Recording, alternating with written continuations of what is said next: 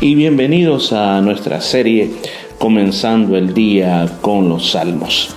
Y hoy nos encontramos en el salmo número 3 el cual es un salmo muy lírico, un salmo muy poético, de los cuales nosotros vamos a encontrar en la Biblia muchos de ellos, donde se toca una situación humana, una situación de aflicción, de sufrimiento o de injusticia en la vida del creyente. Además, encontramos que en el mismo hay una declaración de la confianza en Dios, una petición de ayuda, una expresión de alabanza o, acción de gracias. Hay mucha gran cantidad de salmos como estos que nosotros vamos a ir encontrando. Todo esto pues nos ayuda a que nosotros no, como pueblo de Dios podamos confiar, podamos orar a Dios en los tiempos de necesidad y aflicción. ¿Cuál es el trasfondo del Salmo número 3? El trasfondo del Salmo número 3 es que David, cuando hace este salmo, esta oración delante de Dios o esta tefila delante de Dios, él está pasando una situación bien difícil familiar. Su hijo Absalón se le ha revelado lo quiere matar y él tiene que salir huyendo, se va huyendo. Y en medio de toda esa situación, sabiendo que tiene enemigos que lo quieren destruir, él pone toda su confianza en Dios y escribe esta canción. Leamos el versículo 1. Oh Jehová, cuántos se han multiplicado mis adversarios. Muchos son los que se levantan contra mí. Muchos son los que dicen de mí, no hay para él salvación en Dios. Lo que David estaba diciendo nos está contando, nos está transmitiendo cómo él se sentía en ese momento, que tenía muchos enemigos, que los enemigos lo querían destruir y que los enemigos de él estaban pensando de que él ya no tenía otro chance más, sino que estaba totalmente destruido. Fíjese que si usted mira con cuidado en su Biblia va a ver que está una palabra que dice Selah. Selah es una palabra que recuerde que esto eran canciones, que significaba un interludio musical. Y a la misma vez el interludio musical servía para que al escuchar estas palabras usted pudiera pensar un poco en lo que acababa de escuchar. Eso es lo que significa Selah, detente un momento, medita un momento. Pero sigamos adelante.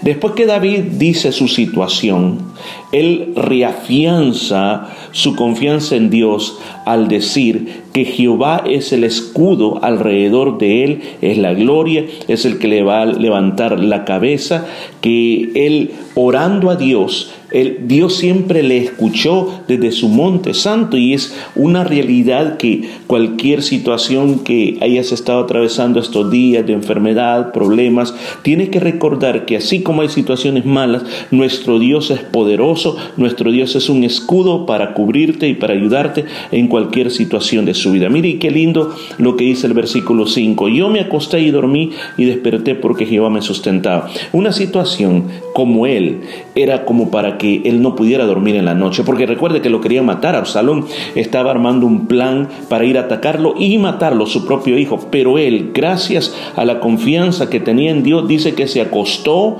durmió, despertó y porque Jehová lo sustentaba. O sea, él sabía que toda la fuerza que él estaba teniendo en ese momento venía de parte de Jehová. No estaba derrotado, sino que estaba fortalecido por el Señor.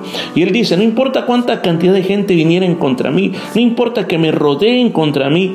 Y el versículo 7 dice, levántate, oh Jehová. Él sabía que Jehová se iba a levantar en favor de él, que él en el pasado dice, porque tú heriste a todos mis enemigos en la mejilla. Él sabía que en el pasado Dios se había levantado en favor de él y había derrotado a todos sus enemigos. Dice hasta los dientes de los perversos quebrantaste, que no podían contra él. Y termina diciendo esta palabra, la salvación de Jehová sobre tu pueblo sea tu bendición. Y termina diciendo, Selah. Piensa en esto. Toda salvación, todo rescate que venga, y va a venir, si tú estás viviendo pruebas, viene de parte de Dios. A veces pensamos de que nuestra inteligencia, un amigo, un hermano, un familiar nos va a sacar adelante la situación que vivimos. Te aseguro que no es así. Si tú eres un hijo de Dios y confías en Dios, toda salvación va a venir de parte de Dios. Por eso dice, sobre tu pueblo sea tu bendición. Recuerda, la palabra bendición es un buen decir de parte de Dios para tu vida. O sea, lo bueno que Dios dice en tu palabra, lo bueno que Dios desea para sus hijos, repose sobre ti. Así que esta mañana o esta tarde, no sé a qué horas estás escuchando este pequeño devocional, recuerda, no te sientas triste, no te sientas derrotado. Dios está contigo, Él es tu escudo y te va a ayudar a salir adelante. Gracias por haber escuchado y hasta la próxima vez. Que el Señor te bendiga grandemente y puedas tener un día extremadamente bendecido en el Señor.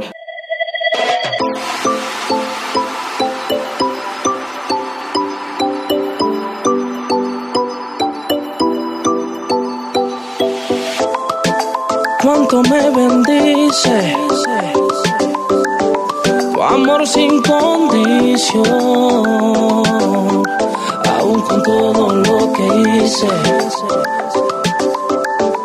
Tu gracia me arropó y cambiaste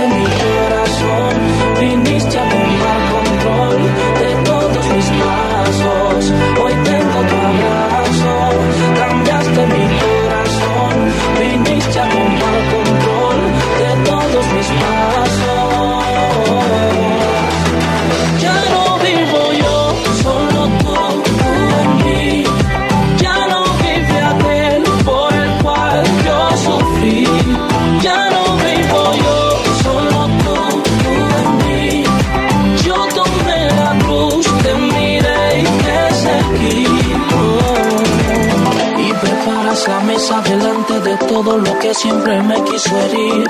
Me sientas en ella, no importa si fui de lo menospreciado y lo vi.